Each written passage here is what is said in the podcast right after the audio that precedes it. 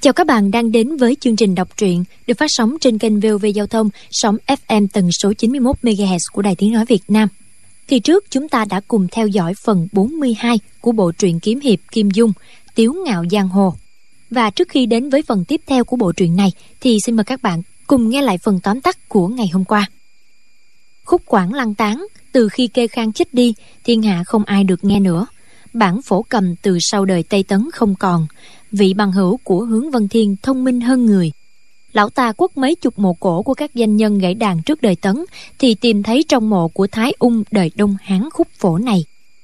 Hướng lão giao ước nếu trong Mai Trang bất luận vị nào thắng được trường kiếm trong tay Phong Huynh Đệ thì lão sẽ đem bức Tuất Ý Thiếp chân tích của Trương Húc Phụng tặng tam trang chủ, bức Sơn Khê Hành Lữ Đồ của Phạm Khoang tặng tứ trang chủ, đem hai mươi danh cục cờ vây của thần tiên quỷ quái mà lão thuộc nằm lòng nhất nhất viết ra tặng cho nhị trang chủ.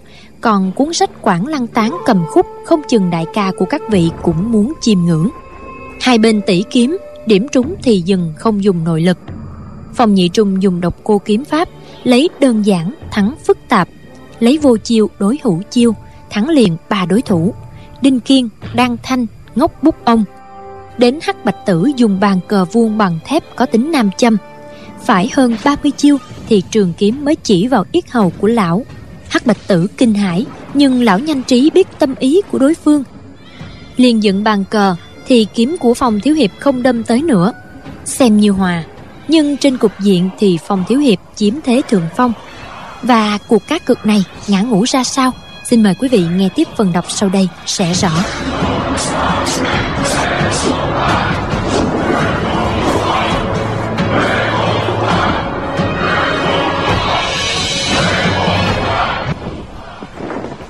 Lệnh Hồ Xung thu trường kiếm về, lùi ra hai bước, cúi người nói: Tại hạ đắc tội. Hắc Bạch Tử nói: Đồng huynh khéo nói đùa, cái gì bất phân thắng bại. Kiếm thuật của Phong huynh tinh tuyệt, tại hạ tu liễn xiển rồi. Đăng Thanh tiên sinh nói: Nhị ca, tài dụng con cờ làm ám khí của nhị ca là đệ nhất trong võ lâm. Ba trăm sáu mươi mốt con cờ đen trắng bắn ra thì không ai có thể cản được. Sao nhị ca không thử xem công phu phá ám khí của vị Phong huynh đệ này như thế nào? Hắc Bạch Tử giật mình, thấy Hướng Vấn Thiên hơi cúi đầu, lão quay qua nhìn Lệnh Hồ Xung, thấy vẻ mặt chàng vẫn thản nhiên, bèn nghĩ bụng: Kiếm pháp của người này quá cao minh, trong võ lâm hiện nay e rằng chỉ có người đó mới có thể thắng được vị khách họ Phong này. Nhìn mặt bọn họ vẫn không có chút gì ra vẻ sợ hãi, thì dù lão có sự ám khí, xem ra cũng chỉ thêm một lần xấu hổ nữa mà thôi. Lão liền lắc đầu cười nói: Ta đã chịu thua rồi, còn tỷ đâu ám khí gì nữa.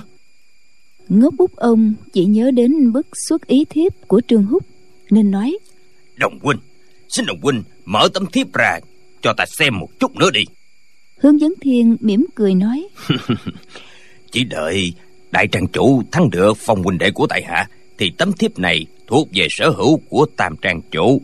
Lúc đó dù có muốn xem ba ngày ba đêm cũng là quyền của tam trang chủ.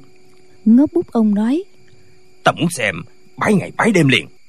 Hướng Vấn Thiên nói: Được, trang chủ cứ xem bảy ngày bảy đêm. Ngốc Bút Ông cảm thấy bức rứt khó chịu, nói: Nhị ca, tiểu đệ đi mời đại ca ra tay có được không? Hắc Bạch Tử nói: Hai người ở đây tiếp khách, để ta đi nói với đại ca. Lão nói rồi quay người đi ra ngoài. Đăng Thanh tiên sinh nói: Phong huynh đệ, chúng ta uống rượu đi. Ôi, cái thùng rượu này bị tam ca làm đổ mất quá nhiều. Lão nói xong rót rượu vào bát. Ngốc Bút Ông bực mình nói: Cái gì mà đổ mất quá nhiều? Rượu của người có đổ vào trong bụng cũng biến thành nước tiểu ra ngoài, còn rượu lưu lại qua nét bút của ta trên tường thì ngàn năm không hư hại. Nhờ có thư pháp của ta mà rượu lưu lại được tiếng thơm ngàn năm. Người đời sau xem thư pháp của ta mới biết trên đời này còn có thứ rượu đỏ thổ lỗ phồn này của người đó. Đăng Thanh tiên sinh cầm chén rượu lên, hướng vào bức tường, nói: Bức tường ơi hỡi là bức tường, người thật là may mắn đó, được thưởng thức rượu ngon của tứ đại gia. dù cho không có tam ca ta viết lên mặt của người, người người cũng ngàn năm không bị hư hoại.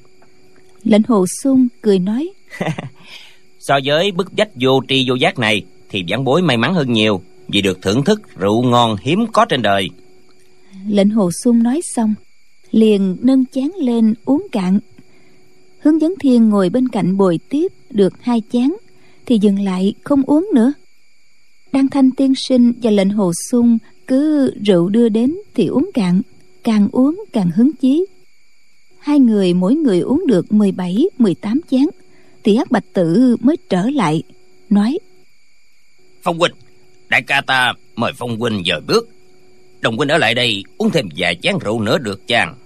Hướng Vấn Thiên ngạc nhiên nói: Chuyện này... Lão thấy Hắc Bạch Tử hoàn toàn không có ý mời lão đi cùng nên lão không thể đi theo được. Lão thở dài nói: ừ, tại hạ vô duyên không được bái kiến đại tràng chủ, thật là điều hối tiếc suốt đời. Hắc Bạch Tử nói: Xin đồng huynh miễn trách, đại ca của ta ẩn cư đã lâu, xưa nay không tiếp khách, nhưng vì nghe kiếm thuật của Phong huynh tinh tuyệt nên xin lòng ngưỡng mộ, mới mời Phong huynh đến tiếp kiến, chứ quyết không dám có ý bất kính với đồng huynh. Hướng Vấn Thiên nói: Tại hạ đầu giam, đầu giam. Lệnh Hồ Xung để bát rượu xuống, nghĩ không tiện cầm kiếm đi gặp chủ nhân, liền đi tay không theo Hắc Bạch Tử ra khỏi kỳ thức.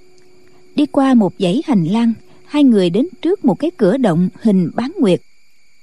Trên cửa động có hai chữ Cầm Tâm, do những mảnh đá lưu ly màu lam xếp thành, nét bút rất cứng cáp, đúng là tủ bút của Ngốc Bút Ông. Đi qua cửa là một con đường hoa thẳng tắp, hai bên trúc mọc um tùm. Đường hoa rải đá trứng ngỗng, phủ đầy rêu xanh, rõ ràng nơi đây bình thường ít người qua lại. Đường hoa thông đến trước ba gian thạch thất, trước sau thạch thất trồng bảy tám cây tùng cao vút, che phủ âm u cả mặt đất. Hắc Bạch Tử nhẹ đẩy cửa phòng rồi nói khẽ: Mời Phong huynh vào. Lệnh Hồ Xung vừa vào cửa thất thì ngửi thấy một mùi đàn hương ngào ngạt. Hắc Bạch Tử nói: Đại ca, Phong Thiếu Hiệp phái Hoa Sơn đến rồi. Một lão già từ trong nội thất đi ra, dung tay nói: Phong Thiếu Hiệp gia lâm tệ tràng, lão phù chưa ra xa đón tiếp, xin miễn thư, miễn thư.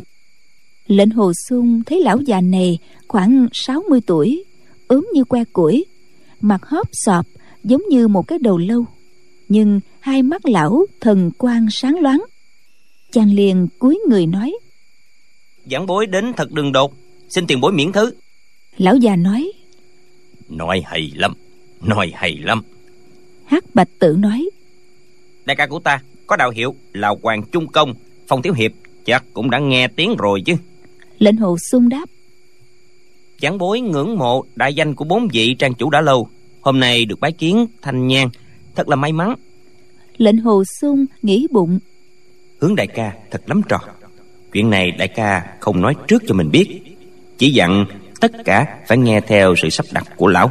Bây giờ đại ca lại không ở bên cạnh mình, nếu vị đại trang chủ này đưa ra vấn đề nan giải thì mình không biết ứng phó sao đây. Chỉ nghe Hoàng Trung Công lên tiếng: Nghe nói Phong Thiếu Hiệp là truyền nhân của tiền bối Phong lão tiên sinh phái Hoa Sơn, kim pháp như thần. Xưa này lão phu rất ngưỡng mộ võ công và nhân cách của Phong tiên sinh, chỉ đáng tiếc chưa có duyên gặp mặt. Trước đây ít lâu, nghe trên giang hồ đồn rằng Phong lão tiên sinh đã về nơi tiên cảnh, lão phu rất thương tiếc. Hôm nay được gặp truyền nhân đích tôn của Phong lão tiên sinh cũng coi như được an ủi nguyện vọng trong đời của lão phu. Không biết Phong Thiếu Hiệp có phải là con cháu của Phong lão tiên sinh không vậy? Lệnh Hồ Xung thầm nghĩ: Phong thái sư thúc tổ đã ân cần dặn dò ta không được tiết lộ hành tung của Phong thái sư thúc lão nhân gia. Hướng đại ca thấy kiếm pháp của ta thì đoán ta được lão nhân gia truyền thụ. Vào đây Hướng đại ca đã không kiêng dè, cứ phô trương đã đành, còn nói ta thuộc họ Phong, không tránh khỏi chuyện huynh hoang lừa bịp. Nhưng nếu ta nói thật cả ra thì không ổn. Lệnh Hồ Xung đành phải nói lấp lửng: "Vãn bối là đệ tử thuộc hàng hậu bối của Phong lão nhân gia. Vãn bối tư chất đần độn, thụ giáo chỉ ít ngày, nên kiếm pháp của lão nhân gia vãn bối chỉ học được hai phần à." Hoàng Trung Công thở dài nói: "Nếu Phong huynh thật chỉ học được một hai phần kiếm pháp của Phong lão nhân gia mà đã thắng được ba huynh đệ của lão phu, thì kiếm thuật của Phong lão tiên sinh cao thâm khôn lường." Lệnh Hồ Xung nói: "Ba vị trang chủ và vãn bối chỉ tùy ý qua lại vài chiêu, chưa phân thắng bại thì đã dừng tay." Hoàng Trung Công gật đầu, vẻ mặt xương xẩu của lão lộ ra nét vui mừng. Lão nói: "Người trẻ tuổi không kiêu ngạo, không nóng nảy thật hiếm có. Xin mời Phong huynh vào cầm đường dùng trà."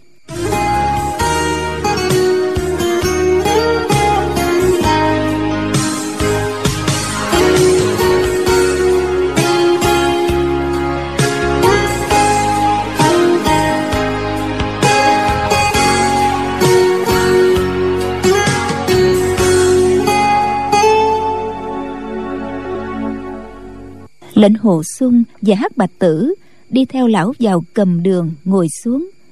Một tên đồng tử bưng trà xanh vào. Hoàng Trung Công nói: "Nghe nói Phong Thiếu Hiệp có bộ cổ phổ Quảng Lăng Tán, chuyện này có thật không? Lão phu rất mê âm nhạc, nghĩ đến chuyện lúc Kê Khang sắp bị hành hình đã gãy khúc đàn này rồi nói Quảng Lăng Tán từ nay không còn nữa. Nếu khúc phổ này còn trên đời thật, thì lúc lão hủ chưa xuống mộ mà được tấu khúc phổ này, cuộc đời không còn chuyện gì nuối tiếc nữa." Lão nói đến đây, khuôn mặt nhợt nhạt hiện ra chút quyết sắc. Rõ ràng lão rất thiết tha được tấu khúc phổ này. Lệnh Hồ Xung thầm nghĩ: "Hướng đại ca liên tục nói dối để lừa bịp họ. Ta thấy bốn vị trang chủ ở Cô Sơn Mai Trang đều không phải là người tầm thường. Giá lại đại ca đến cầu xin bọn họ trị thương cho ta, thì việc gì phải bịa ra lắm chuyện như vậy. Cuốn cầm phổ này nếu đúng là Quảng Lăng Tán do Khúc Dương tiền bối tìm được trong ngôi mộ của người nào đó thời Đông Hán, thì ta nên đưa cho lão xem qua." Lệnh Hồ Xung lấy từ trong túi ra cuốn cầm phổ, liền đứng dậy dâng hai tay nói: "Xin mời đại trang chủ xem." Hoàng Trung Công nghiêng người nhận lấy, nói: "Quảng Lăng Tán thực truyền trong nhân gian đã lâu. Hôm nay lão phu được xem danh phổ của cổ nhân, thật không còn gì sung sướng bằng. Có điều Có điều không biết..." Dường như lão muốn nói làm sao biết được đây xác thực là chân phổ Quảng Lăng Tán. Phải chăng có kẻ hiếu sự ngụy tạo ra nó để lừa bịp người? Lão liền dở cầm phổ ra nói: "Ồ, khúc phổ này rất dài." Lão xem trang thứ nhất, chỉ xem được chốc lát thì mặt biến sắc. Lão đưa tay phải lật cầm phổ, còn năm ngón tay trái thì gõ lên bàn theo tư thế gãy đàn, rồi khen: "Tuyệt diệu, âm điệu nhu hòa trong trẻo, u nhã vời vợi." Lão lật đến trang thứ hai, xem một lúc rồi lại khen: "Cao lượng nhã chi, thâm tạng quyền cơ, thần trí ra theo tiếng đàn. Trong khoảnh khắc lòng đã sung sướng vô cùng." Hắc Bạch Tử thấy Hoàng Trung Công mới xem đến trang thứ hai mà thần trí đã mê mẩn, chỉ e lão xem tiếp nữa thì không biết đến mấy canh giờ mới xong, liền nói xen vào: "Vị Phong Thiếu Hiệp phái Hoa Sơn này cùng đến với vị đồng huynh nói rằng trong Mai Trang nếu có người thắng được kiếm pháp của Phong Thiếu Hiệp..." Hoàng Trung Công ngắt lời: "Ê, nhất định phải có người thắng được kiếm pháp của Phong huynh đệ, thì Phong huynh đệ mới chịu đưa cho mượn bộ Quảng Lăng Tán này để sao chép, có phải không?" Hắc Bạch Tử đáp: "Đúng vậy, ba người bọn tiểu đệ đều bại cả rồi. Nếu đại ca ra tay thì Cô Sơn Mai Trang của chúng ta..." Hoàng Trung Công cười nhạt nói: "Các người đã thất bại thì ta cũng vậy thôi." Hắc Bạch Tử nói: "Ba người bọn tiểu đệ làm sao có thể bì với đại ca được chứ? Hoàng Trung Công nói: Dạ rồi, ta vô dụng rồi. Lệnh Hồ Xung đứng dậy nói: Đại trang chủ, có đạo hiệu là Hoàng Trung Công, dĩ nhiên là cao thủ trong cầm âm. Khúc phổ này tuy khó có được, nhưng cũng không phải là bí quyết bất truyền gì. Đại trang chủ cứ giữ lại để sao chép, ba ngày sau vãn bối sẽ đến đây mượn lại. Hoàng Trung Công và Hắc Bạch Tử đều sửng sốt. Hắc Bạch Tử lúc ở trong kỳ thức thấy Hướng Vấn Thiên rất khó chịu, làm khó dễ đủ điều, khiến tâm thần lão bức rứt. Nhưng lại không ngờ gã phong nhị trung này lại vô cùng khẳng khái. Lão là người giỏi về đánh cờ, nên nghĩ cử chỉ này của Lệnh Hồ Xung chắc là muốn bày cái bẫy để Hoàng Trung Công lọt vào. Nhưng lão chưa nhìn ra được chỗ ngụy tạo của Lệnh Hồ Xung. Hoàng Trung Công nói: Vô công bất thụ lộc.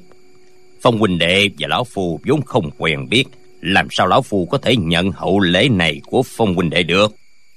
Hai vị đến tệ tràng rốt cuộc có điều chi muốn chỉ giáo, mong hãy nói thật ra đi. Lệnh Hồ Xung nghĩ thầm: Hướng đại ca và ta đến Mai Trang có dùng ý gì? Đại ca chẳng hề đề cập. Nhưng nghĩ lại, chắc đại ca muốn cầu bốn vị trang chủ trị thương cho ta. Nhưng đại ca sắp đặt công chuyện vô cùng bí mật. Bốn vị trang chủ này đều là những nhân vật đặc biệt khác người, ta không nên nói rõ cho họ biết. Dù sao ta cũng không biết Hướng đại ca đến đây để cầu xin gì, vậy ta cứ nói thẳng ra cũng đâu có ý khinh người. Lệnh Hồ Xung nghĩ vậy liền nói: Vãn bối theo đồng đại ca đến Bảo Trang, thật tình mà nói, trước khi bước vào, vãn bối chưa từng nghe đại danh của bốn vị trang chủ, cũng không biết trên đời này có tòa Cô Sơn Mai Trang này. Lệnh Hồ Xung ngừng một lúc, lại nói tiếp: Vì vãn bối cô lậu quả văn, không biết các vị là cao nhân tiền bối trong võ lâm, xin hai vị trang chủ đừng có trách. Hoàng Trung Công liếc nhìn Hắc Bạch Tử, mặt lộ ra nụ cười. Lão nói: Phong Thiếu Hiệp nói rất chân thành, lão phu xin đa tạ. Lão phu vốn rất lấy làm lạ. Bốn huynh đệ lão phu ẩn cư ở Lâm An, trên giang hồ rất ít người biết. Ngũ Nhạc Kiếm Phái và huynh đệ lão phu càng không có liên quan gì. Mà sao hai vị lại tìm đến đây? Nói như vậy thì Phong Thiếu Hiệp quả thật không biết lai lịch của bốn huynh đệ của lão phu phải không? Lệnh Hồ Xung đáp: Vãn bối rất lấy làm hổ thẹn, mong hai vị trang chủ chỉ giáo. Vừa rồi vãn bối nói cái gì ngưỡng mộ đại danh của bốn vị trang chủ đã lâu, kỳ thực kỳ thực là... Hoàng Trung Công gật đầu nói: Ừ, Hoàng Trung Công, Hắc Bạch Tử đều do bọn lão phu tự đặt ngoại hiệu cho mình. Tên họ đích thực của bọn lão phu đã sớm không dùng nữa. Thiếu hiệp trước này chưa từng nghe thấy qua tên của bốn huynh đệ lão phu thì cũng là lẽ đương nhiên. Tay phải lão mở cầm phổ ra hỏi: Phong Thiếu Hiệp thành tâm cho lão phu mượn bộ cầm phổ này để sao chép ư? Lệnh Hồ Xung đáp: Đúng vậy, vì cầm phổ này là vật sở hữu của đồng đại ca, vãn bối mới nói là cho mượn. Nếu không thì vãn bối đã nói tiền bối giữ luôn cũng được. Kiếm báo tặng người tài thì cũng không cần phải trả lại. Hoàng Trung Công ồ lên một tiếng, vẻ mặt xương xẩu của lão lộ ra nét hớn hở. Hắc Bạch Tử hỏi: Phong Thiếu Hiệp đem cầm phổ cho đại ca ta mượn, đồng huynh có đồng ý hay không? Lệnh Hồ Xung đáp: Đồng đại ca và vãn bối giao tình sâu nặng, đại ca lại là người khẳng khái hào hiệp, vãn bối đã đồng ý, dù chuyện có lớn đến đâu đại ca cũng không chấp nhất đâu. Hắc Bạch Tử gật đầu. Hoàng Trung Công nói: Hậu y của Phong Thiếu Hiệp lão phu rất cảm kích, nhưng chuyện này chưa được đồng huynh chính miệng nói đồng ý thì lòng lão phu không yên. Chỉ đồng huynh đó nói muốn được cầm phổ thì phải có người của bổn trang thắng được kiếm pháp của Phong huynh đệ, nên lão phu không thể giành lấy phần tiện nghi này được. Vậy chúng ta hãy tỷ đấu vài chiêu xem sao. Lệnh Hồ Xung nghĩ thầm: Vừa rồi nhị trang chủ nói ba người tiểu đệ làm sao có thể sánh với đại ca được, vậy thì võ công của vị trang chủ này đương nhiên cao hơn hẳn ba người kia. Võ công của ba vị trang chủ trác tuyệt, còn ta hoàn toàn dựa vào kiếm pháp của Phong Thái Sư Thúc Tổ truyền thụ cho mới chiếm được thượng phong. Ta giao thủ với đại trang chủ chưa chắc có thể thắng được, thì việc gì ta phải tự chuốc lấy cái nhục vào thân. Dù ta thắng được lão đi nữa cũng chẳng có hay ho gì. Lệnh Hồ Xung bèn nói: Đồng đại ca nhất thời hiếu sự nên mới nói như vậy, thật khiến cho giảng bối hổ thẹn vô cùng. Bốn vị trang chủ không phiền trách tính ngông cuồng, giảng bối đã vô cùng cảm kích, làm sao còn dám giao thủ với đại trang chủ. Hoàng Trung Công mỉm cười nói: Phong huynh đệ là người rất tốt, chúng ta tỷ đấu vài chiều, điểm đến thì dừng, cũng đâu có gì là quan trọng. Lão xoay lại lấy cây ngọc tiêu trên vách đưa cho Lệnh Hồ Xung, nói: Huynh đệ cầm ống tiêu làm kiếm, còn lão phu dùng cây dao cầm làm binh khí. Lão lấy ở đầu giường ra một cây dao cầm, mỉm cười nói: Hai thứ nhạc khí này của lão phu tuy không dám nói là vật có giá trị liên thành, nhưng cũng là những vật hiếm có trên đời, không nên để chúng bị vỡ. Chúng ta chỉ ra kiểu dáng của chiêu thức mà thôi. Lệnh Hồ Xung thấy cái ống tiêu làm bằng ngọc xanh biếc, đúng là thứ thúy ngọc tuyệt hảo. Gần miệng ống tiêu có mấy chấm đỏ như máu, nổi bật lên màu xanh biếc của thân tiêu. Hoàng Trung Công cầm cây dao cầm rất cũ, là cổ vật mấy trăm năm, thậm chí một ngàn năm trở lại. Hai thứ nhạc khí này chỉ cần chạm nhẹ cũng bị vỡ tan, cho nên không thể dùng chúng đấu thật được. Lệnh Hồ Xung cũng không thể từ chối, nên đưa hai tay cầm ngọc tiêu, cung kính nói: Xin đại trang chủ chỉ điểm cho. Hoàng Trung Công nói: Phong lão tiên sinh là bậc kiếm hào danh tiếng một đời, xưa này lão phu vô cùng khâm phục. Phong lão nhân gia truyền thụ kiếm pháp thì không phải tầm thường. Xin mời Phong thiếu hiệp. Lệnh Hồ Xung dung ống tiêu lên một cách nhẹ nhàng, gió lùa vào ống tiêu phát ra mấy tiếng nhạc nhu hòa. Hoàng Trung Công đưa tay phải gãy vào quyền cầm mấy cái, tiếng đàn vang lên, đuôi đàn đẩy về hướng vai phải Lệnh Hồ Xung. Lệnh Hồ Xung nghe thấy tiếng đàn, lòng hơi chấn động. Chàng từ từ điểm vào sau khuỷu tay Hoàng Trung Công. Nếu dao cầm tiếp tục đánh về đầu vai Lệnh Hồ Xung thì chắc chắn quyệt đạo sau khuỷu tay của lão bị điểm trước. Hoàng Trung Công xoay dao cầm nhắm đánh lên phía trên Lệnh Hồ Xung. Lúc dao cầm phóng ra, lão lại gãy lên mấy tiếng. Lệnh Hồ Xung thầm nghĩ: Nếu ta dùng cây ngọc tiêu này đánh nhau thì hai thứ nhạc cụ quý hiếm cũng bị vỡ. Vì lão quý trọng nhạc khí nên chuyển thế dao cầm, nhưng cách đánh như vậy thì không tránh khỏi hành vi vô lại.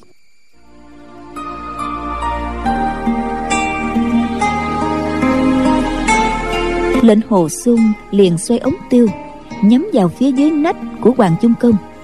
Hoàng Trung Công đưa đàn lên đỡ thì Lệnh Hồ Xung liền thu ngọc tiêu về. Hoàng Trung Công lại liên tiếp gãy mấy tiếng đàn, nhạc âm chuyển rất gấp. Hắc Bạch Tử biến sắc mặt, lão lão đảo người quay ra khỏi cầm đường, tay vịn lên cánh cửa. Hắc Bạch Tử biết Hoàng Trung Công đang gãy đàn phát ra tiếng là đang dẫn nội công thượng thừa vào cầm âm để phân tán tâm thần của địch nhân. Nội lực của đối phương và tiếng đàn đồng sinh cộng hưởng thì vô tình bị tiếng đàn khắc chế. Tiếng đàn thông thả ung dung thì đối phương xuất chiêu cũng thông thả. Tiếng đàn gấp rút thốt nhiên thì đối phương xuất chiêu cũng gấp theo. Nhưng chiêu số trên tiếng đàn của Hoàng Trung Công và cầm âm lại tương phản vừa dặn. Lão xuất chiêu càng thần tốc mà cầm âm càng du dương nhẹ nhàng, đối phương không cách nào đỡ được.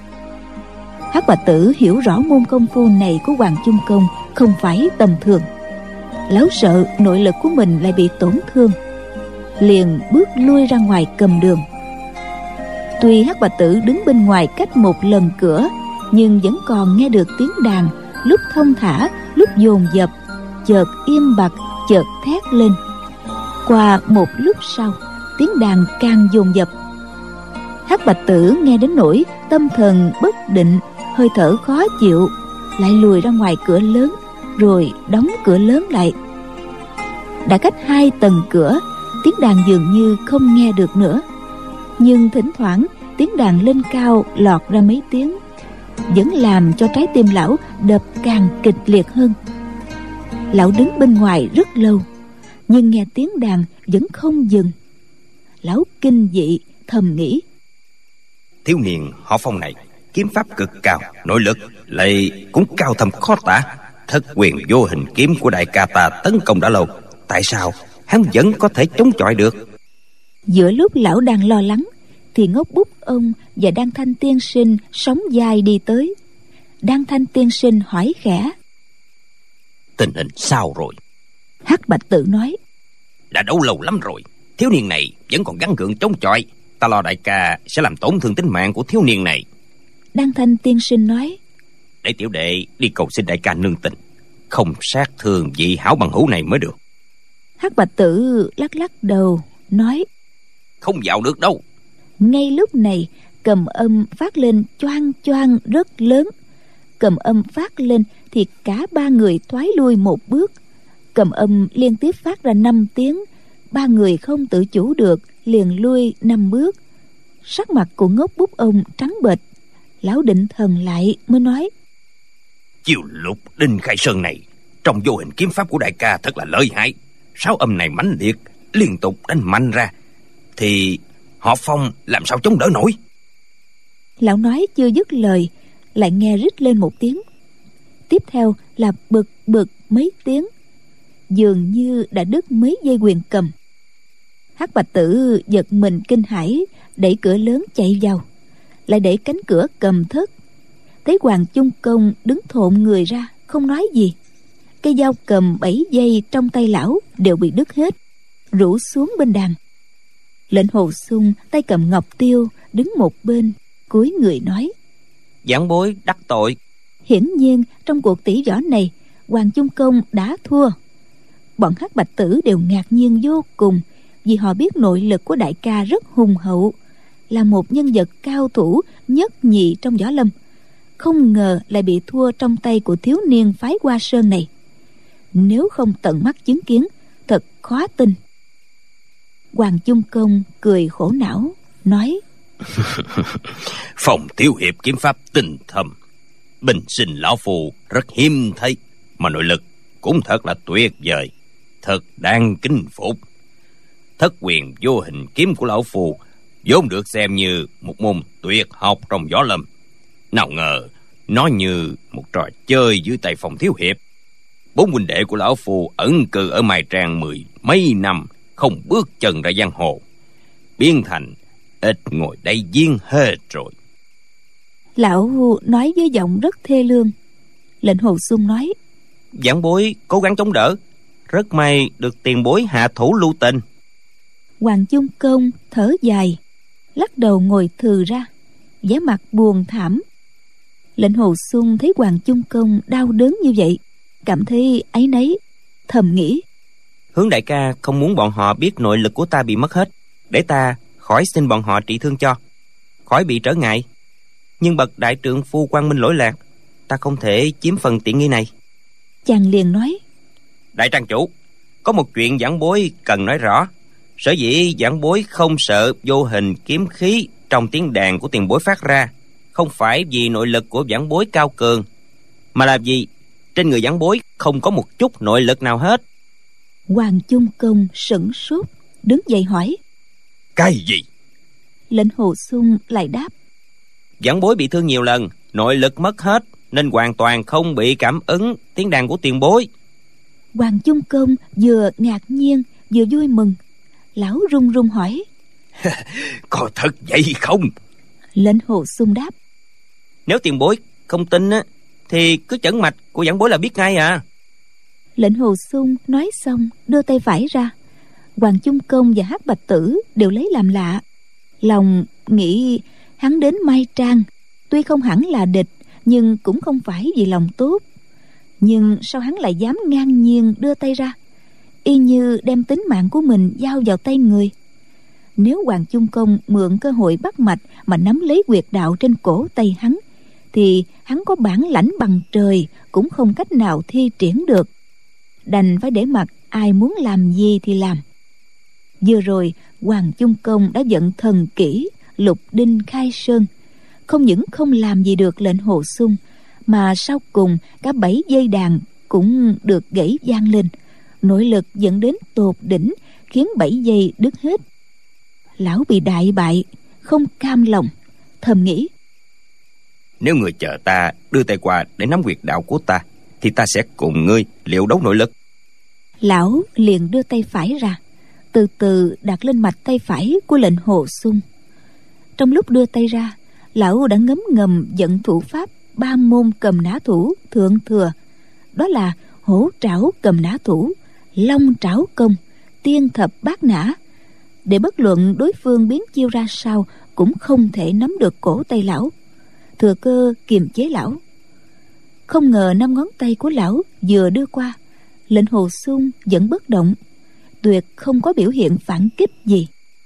Hoàng Trung Công vừa cảm thấy mạch của lệnh Hồ Xung đập rất yếu, chậm chạp, xác thực nội lực của hắn đã bị mất hết. Lão ngẩng người ra, bất giác cười ha hả nói: thì ra là như vậy, thì ra là như vậy. Lão Phù bị mắc bẫy của lão đệ rồi. Lão Phù bị mắc bẫy của lão đệ rồi. Tuy lão nói mình bị mắc bẫy, nhưng vẻ mặt lại rất vui sướng. Thất quyền vô hình kiếm của lão chỉ là cầm âm, thanh âm vốn có thể đả thương địch. Hiệu dụng của nó là kích phát nội lực của địch, làm khuấy động chiêu thức của địch. Nội lực của đối thủ càng mạnh thì cảm ứng cầm âm càng lợi hại hơn. Vạn lần lão không ngờ tới lệnh Hồ Xung lại không có chút nội lực nào, cho nên thất quyền vô hình kiếm này chẳng có chút hiệu nghiệm gì. Hoàng Trung Công bị đại bại, lòng buồn chán vô cùng. Bây giờ biết sở dĩ lão thất bại không phải là do tuyệt kỹ mấy chục năm khổ luyện không hiệu nghiệm, nên lão vui mừng đến phát điên.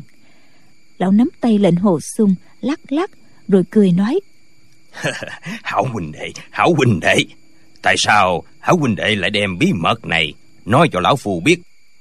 Lệnh Hồ Xung cười nói: ừ, nội lực của giảng bối bị mất hết.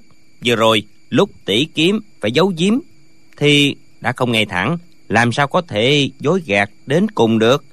Tiền bối đánh đàn ra hay đến đâu cũng không lọt vào tay của giảng bối được.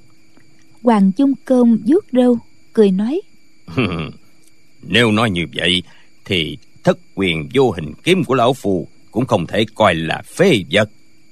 Lão phù chỉ sợ thất quyền vô hình kiếm sẽ biến thành đoạn quyền vô hình kiếm mà thôi. Hắc Bạch Tử cũng nói: Phong Thiếu Hiệp, Phong Thiếu Hiệp thành thật nói ra, khiến huynh đệ bọn ta rất cảm kích. Nhưng tại sao Phong Thiếu Hiệp không nghĩ rằng hễ tiết lộ nhược điểm thì bọn ta muốn giết Thiếu Hiệp dễ như trở bàn tay? Tuy kiếm pháp của Thiếu Hiệp cực cao, nhưng nội lực không có thì không thể chống nổi bọn ta đâu. Lệnh Hồ Xung nói: nhị trang chủ nói không sai, giảng bối biết bốn vị trang chủ là anh hùng hào kiệt, nên mới nói rõ ra như vậy. Hoàng Trung Công gật đầu nói: phải lắm, phải lắm. Phong huynh đệ, Phong huynh đệ đến tệ tràng vì dụng ý gì xin đừng ngại, cứ nói thẳng ra. Bốn huynh đệ lão phù vừa gặp mặt huynh đệ mà như thể cố trì, chỉ cần sức, còn á thì không ngại chi tính mệnh để giúp huynh đệ. Ngốc Bút Ông cũng nói: nội lực của Thiếu Hiệp đã mất hết, chắc do bị trọng thương. Ta có một hảo bằng hữu y thuật như thần, có điều người này tính tình cổ quái, không dễ trị thương cho ai, nhưng nếu mà ta tất chịu trị thương cho Thiếu Hiệp. Đó là sát nhân danh y Bình Nhất Chỉ, xưa này có giao tình với ta. Lệnh Hồ Xung đau đớn thốt lên: Bình Nhất Chỉ đại phu ư? Ngốc Bút Ông nói: đúng vậy, Thiếu Hiệp cũng nghe qua tên của lão phải không? Lệnh Hồ Xung buồn bã: vị Bình đại phu này mấy tháng trước đã tạ thế trên Ngũ Bắc Cương ở Sơn Đông rồi. Ngốc Bút Ông la lên một tiếng, kinh hãi nói: Lão, lão chết rồi ư? Đăng Thanh tiên sinh nói: bệnh gì lão cũng có thể trị được, sao lão không trị bệnh của mình? À, lão bị kẻ thù nào giết hại rồi hay sao? Lệnh Hồ Xung lắc đầu. Cái chết của Bình Nhất Chỉ khiến lòng chàng rất lấy làm áy náy. Lệnh Hồ Xung nói: lúc Bình đại phu sắp chết, đại phu còn chẩn mạch cho vãn bối, nói thương thế của vãn bối rất cổ quái, quả thật không thể trị khỏi. Ngốc Bút Ông nghe tin Bình Nhất Chỉ chết, lão rất thương cảm. Lão ngồi thừ người ra, nước mắt chảy dài. Hoàng Trung Công trầm tư một lúc rồi nói: Phong huynh đệ, lão phu chỉ cho huynh đệ một con đường, người ta có đồng ý hay không cũng khó nói trước. Lão phu viết một lá thư, huynh đệ cầm đi gặp trưởng môn Phương Chứng đại sư ở Thiếu Lâm Tự. Nếu lão có thể dùng Dịch Cần Kinh, tuyệt kỹ của phái Thiếu Lâm để truyền thụ, thì nội lực của huynh đệ có hy vọng hồi phục. Dịch Cần Kinh này vốn là bí cấp bất truyền của phái Thiếu Lâm, nhưng Phương Chứng đại sư năm xưa còn nợ lão phu một món ân tình, không chừng lão có thể nể mặt lão phu. Lệnh Hồ Xung nghe hai lão, một người giới thiệu Bình Nhất Chỉ, một người chỉ điểm đi cầu Phương Chứng đại sư, đều là những người rất tài giỏi, có thể chữa được bệnh của mình. Hai vị trang chủ này không những tri thức hơn người, mà đối với mình xác thực cũng có tấm lòng nhiệt thành. Bất giác lòng chàng cảm kích vô cùng, nói: Thần kỹ Dịch Cân Kinh, Phương Chứng đại sư chỉ truyền cho đệ tử bổn môn, mà vãn bối thì không tiện bái nhập vào môn hạ Thiếu Lâm. Chuyện này rất là khó xử.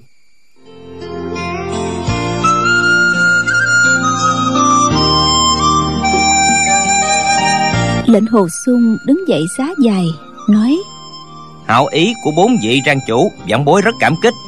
Sống chết có số, thường thế trên người vãn bối cũng không sao, khiến cho bốn vị phải bận tâm.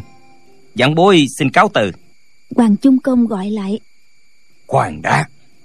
Lão quay người đi vào nội thất, trong khoảnh khắc lấy ra một cái bình sứ, nói: Đây là hai viên dược hoàng mà ngày trước ân sư đã ban cho lão phu, nó vừa bổ thân thế vừa trị thương, rất hiệu nghiệm. Lão phu tặng cho tiểu huynh đệ, coi như là chút thành ý của lão phu về cuộc hội ngộ hôm nay. Lệnh Hồ Xung thấy cái nắp của bình sứ rất cũ, lòng nghĩ đây là di vật của sư phụ lão, lão giữ gìn đến ngày nay, dĩ nhiên nó trân quý vô cùng. Chàng vội nói: Đây là thuốc tôn sư ban cho tiền bối, không phải là vật tầm thường, vãn bối không dám bái lãnh. Hoàng Trung Công lắc đầu nói: Bốn huynh đệ lão phu tuyệt không bước vào giang hồ, không tranh đấu với ai bên ngoài, nên thánh dược trị thương cũng không cần dùng đến. Huynh đệ của lão phu không có đệ tử, cũng không có con cái, huynh đệ từ chối không nhận, thì hai viên dược hoàng này lão phu chỉ còn cách mang theo vào quan tài. Lệnh Hồ Xung nghe lão nói thật thê lương, đành phải trịnh trọng đáp tạ, nhận lấy hai viên dược hoàng, cáo từ đi ra cửa. Hắc Bạch Tử, Ngốc Bút Ông, Đăng Thanh tiên sinh, cả ba người đưa Lệnh Hồ Xung về đến kỳ thất. Hướng Vấn Thiên thấy vẻ mặt của bốn người rất trịnh trọng, thì biết rằng Lệnh Hồ Xung tỷ kiếm với đại trang chủ đã thắng. Nếu đại trang chủ thắng thì Hắc Bạch Tử cố nhiên vẫn không biến sắc. Ngốc Bút Ông và Đăng Thanh tiên sinh bừng bừng khí thế, vừa gặp mặt thì đã đưa tay đòi lấy thư pháp của Trương Húc và bức họa sơn thủy của Phạm Khoang ngay. Nhưng lão giả bộ hỏi: Phong huynh đệ, đại trang chủ chỉ điểm kiếm pháp cho phong huynh chưa? Lệnh Hồ Xung đáp: Công lực của đại trang chủ cao thâm thật hiếm thấy, nhưng vừa rồi gặp phải tiểu đệ nội lực đã mất hết, nên đối với dao cầm của đại trang chủ phát ra, nội lực không cảm ứng đến tiểu đệ. Chuyện hy hữu trong thiên hạ đến vậy là cùng. Đăng Thanh tiên sinh trừng mắt nhìn Hướng Vấn Thiên, nói: Vị phong huynh đệ này là con người thành thật, không giấu giếm điều gì. Đồng huynh lại nói nội lực của phong huynh đệ còn cao thâm hơn đồng huynh nhiều, làm cho đại ca ta mắc bẫy. Hướng Vấn Thiên cười nói: Phong huynh đệ khi chưa mất hết nội lực, quả thật là cao thâm hơn tại hạ nhiều. Tại hạ nói là trước đây, chứ đâu có nói bây giờ đâu. Ngốc Bút Ông hừ một tiếng nói: Ngươi không phải là người tốt. Hướng Vấn Thiên cung tay nói: Trong Mai Trang đã không có ai thắng được kiếm pháp của Phong huynh đệ của tại hạ. Ba vị trang chủ, bọn tại hạ xin cao từ. Rồi lão quay lại nói với Lệnh Hồ Xung: Chúng ta đi thôi. Lệnh Hồ Xung cung tay cúi người nói: Hôm nay được hân hạnh bái kiến bốn vị trang chủ là điều an ủi trong đời của vãn bối. Sau này nếu có cơ duyên sẽ ghé thăm bảo trang bái kiến các vị. Đăng Thanh tiên sinh nói: Phong huynh đệ, bất luận ngày nào Phong huynh đệ muốn uống rượu thì cứ việc đến đây. Ta sẽ đem các loại danh tửu đã cất lâu nay ra cùng với huynh đệ bình phẩm từng loại một. Còn với đồng huynh này thì... Hướng Vấn Thiên mỉm cười nói: Tại hạ tiểu lượng rất kém, không dám đến thảo luận, cũng không thích uông lâm đầu. Lão nói xong lại cung tay bái biệt lần nữa, rồi nắm tay Lệnh Hồ Xung đi ra. Bọn Hắc Bạch Tử đưa tiễn. Hướng Vấn Thiên nói: Ba vị trang chủ xin dừng bước, không dám làm phiền các vị đưa tiễn xa. Ngốc Bút Ông nói: Ồ hay, đồng huynh tưởng bọn ta tiễn đồng huynh hay sao? Bọn ta tiễn là tiễn Phong huynh đệ. Nếu một mình đồng huynh đến đây thì một bước bọn ta cũng không tiễn nữa. Hướng Vấn Thiên cười nói: Thì ra là vậy. Bọn Hắc Bạch Tử tiễn đến ngoài cổng lớn. Cuối cùng Lệnh Hồ Xung trân trọng từ biệt.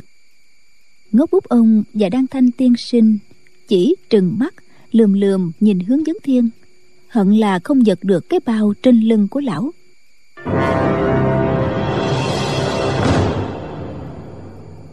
Hướng Vấn Thiên dắt tay Lệnh Hồ Xung đi vào rặng liễu âm u cách Mai Trang đã xa, mới cười nói: Vô hình kiếm pháp trên đàn của đại trang chủ phát ra vô cùng lợi hại. Huynh đệ, tại sao huynh đệ lại thủ thắng được?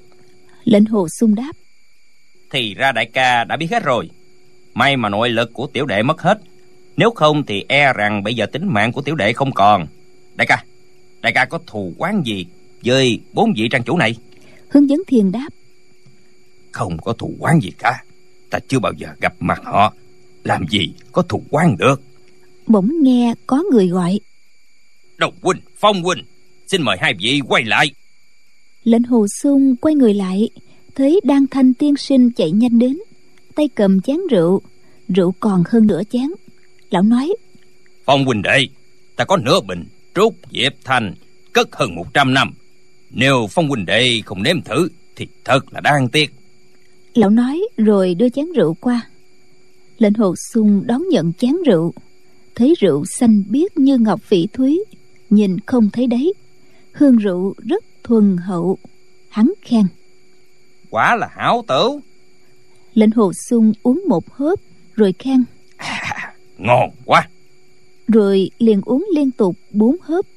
Nửa chén rượu cạn sạch, Lệnh Hồ Xung nói: Rượu này khinh linh hậu trọng, mới uống nghe nhẹ nhàng nhưng sau thì đậm đà, đúng là rượu ngon hạng nhất ở Triết Giang Dương Châu.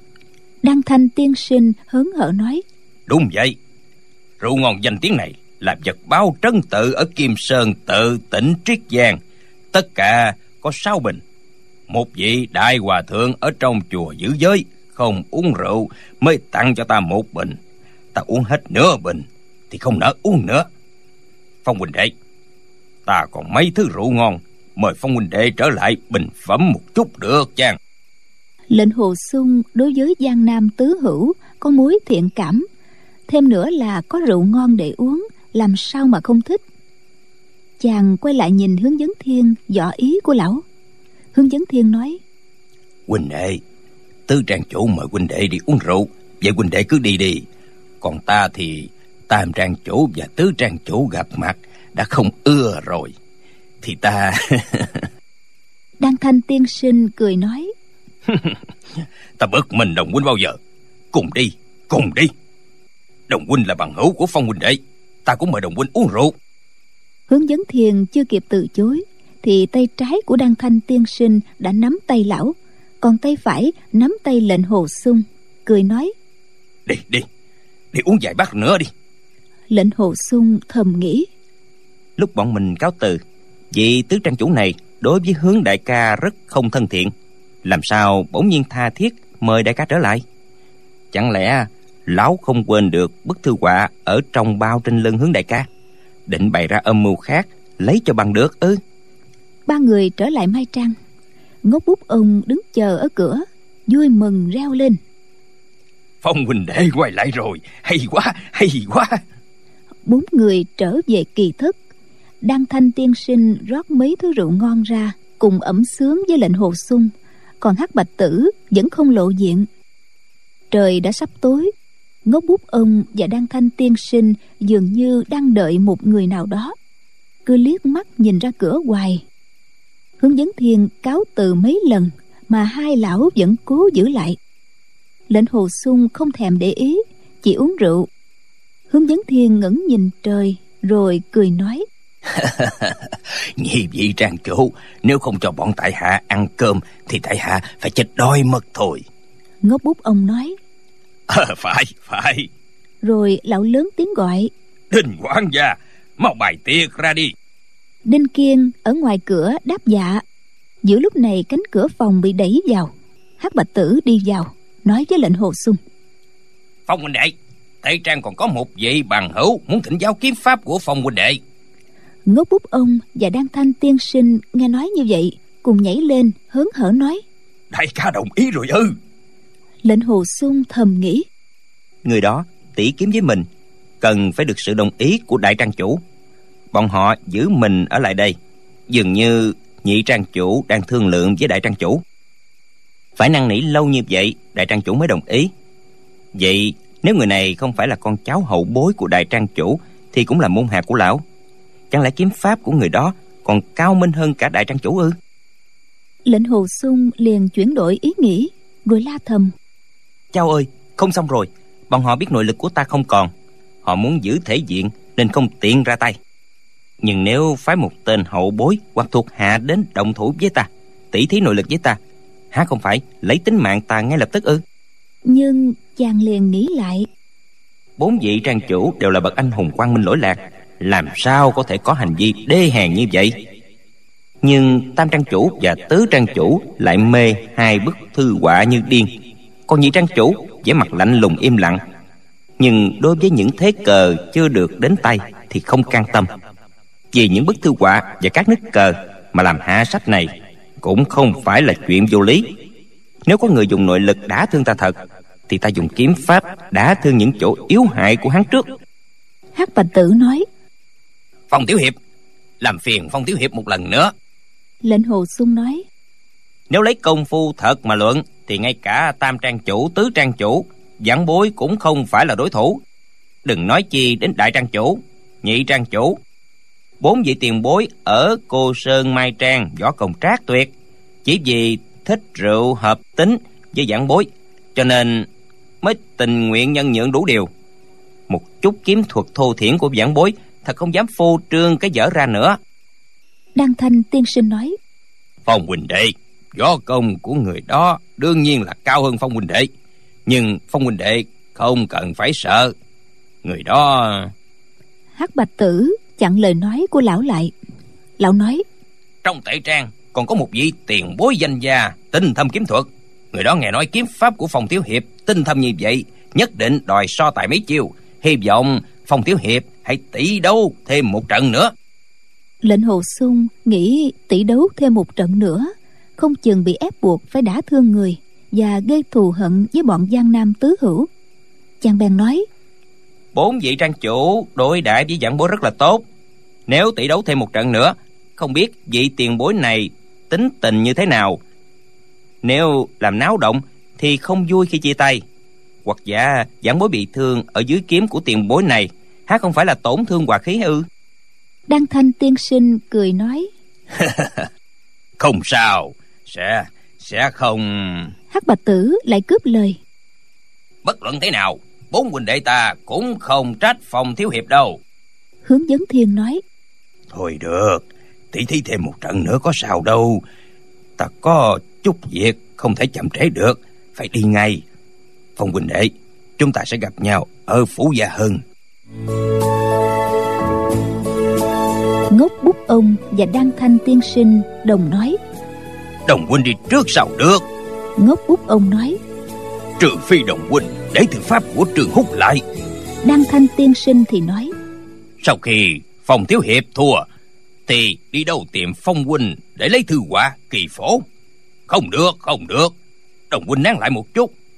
Đinh quản gia, mau bài tiệc ra. Hắc Bạch Tử nói: Phong Thiếu Hiệp, ta đưa Thiếu Hiệp đi. Đồng huynh, mời đồng huynh dùng cơm trước.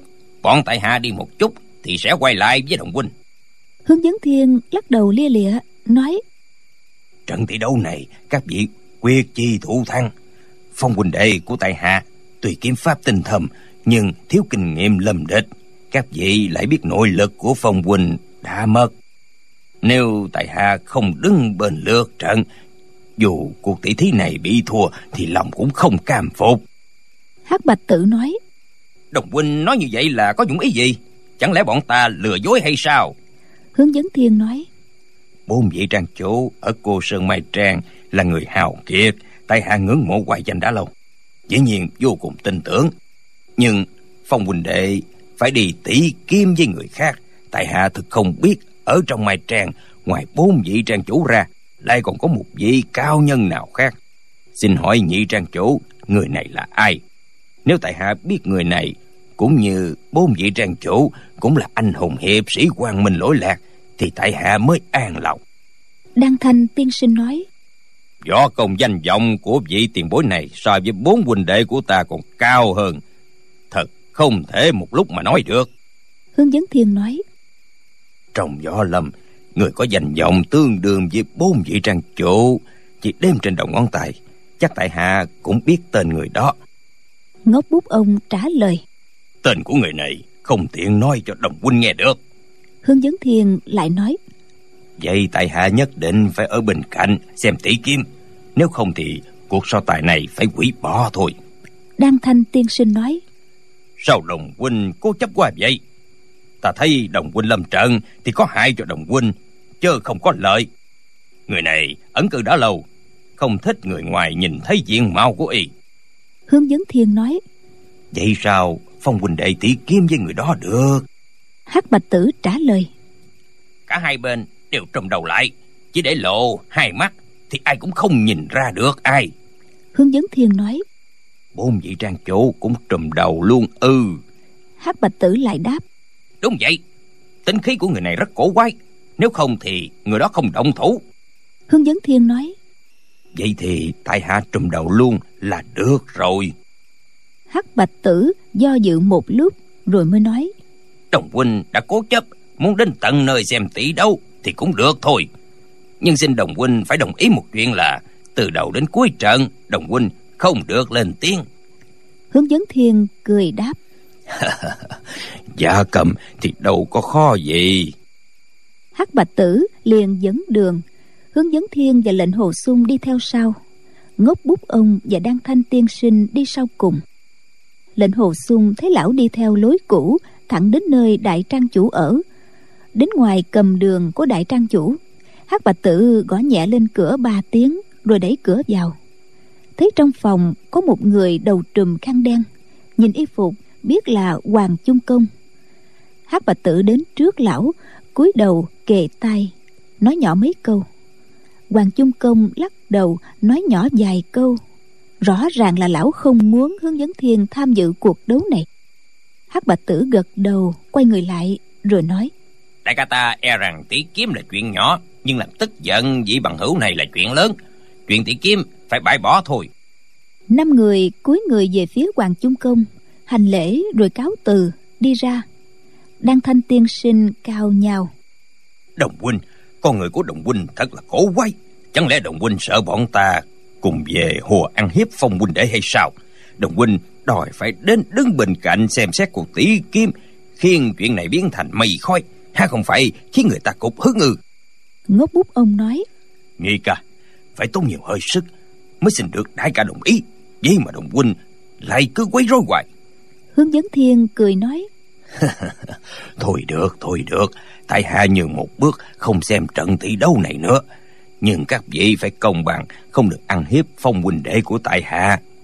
Ngốc Bút Ông và Đăng Thanh tiên sinh bấy giờ vui mừng cùng nói: Đồng huynh coi bọn ta là hạng người như thế nào, có lý nào bọn tại hạ lại ăn hiếp Phong Thiếu Hiệp chứ? Hướng Vấn Thiên chỉ cười nói: Tại hạ ở trong kỳ thất đợi Phong huynh đệ, bọn họ úp úp mở mở, không biết sắp dở trò gì. Huynh đệ phải thật tỉnh táo, gian lận cẩn thận. Lệnh Hồ Xung cười nói: Trong Mai Trang toàn là những bậc cao nhân ẩn sĩ, nào có người làm chuyện gian dối đâu. Đăng Thanh tiên sinh lại cười nói: Đúng vậy, Phong Thiếu Hiệp đầu giống như đồng huynh, cứ lấy bụng tiểu nhân mà đo lòng người quân tử. Hướng Vấn Thiên đi vài bước thì quay đầu lại, ngoắt tay nói: Phong huynh đệ, huynh đệ qua đây, ta phải dặn dò huynh đệ vài câu, đừng để mắc bẫy của người ta. Đăng Thanh tiên sinh cười cười không thèm để ý. Lệnh Hồ Xung thầm nghĩ: Hướng đại ca quá cẩn thận, ta đâu phải đứa trẻ lên ba, muốn gạt ta đâu có dễ. Lệnh Hồ Xung liền đi đến gần Hướng Vấn Thiên. Hướng Vấn Thiên nắm tay Lệnh Hồ Xung, chàng cảm thấy trong tay mình có một cuộn giấy. Lệnh Hồ Xung nắm chặt thì cảm thấy trong cuộn giấy đó có vật gì rất cứng. Hướng Vấn Thiên cười hi hi, kéo chàng đến gần rồi nói nhỏ vào tay: Sau khi huynh đệ gặp người khó thì đến gần nắm tay người đó, làm ra vẻ thân mật, rồi đem cuộn giấy này nhét vào tay người đó. Chuyện này có quan hệ rất trọng đại, không được sơ suất.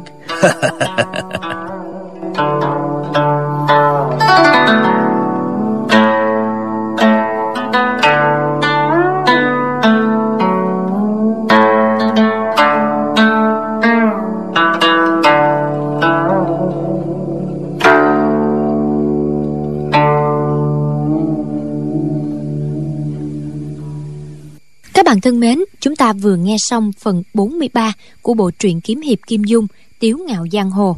Và câu chuyện này sẽ diễn tiến như thế nào? Xin mời quý vị và các bạn cùng đón nghe phần đọc truyện tiếp theo được phát sóng vào ngày mai cũng trên kênh vê o vê Giao thông, sóng ép em tần số chín mươi mốt mê ga héc của Đài Tiếng Nói Việt Nam. Còn bây giờ thì chúng tôi, nhóm thực hiện chương trình, xin được chào tạm biệt. Chúc quý vị có một đêm ngon giấc.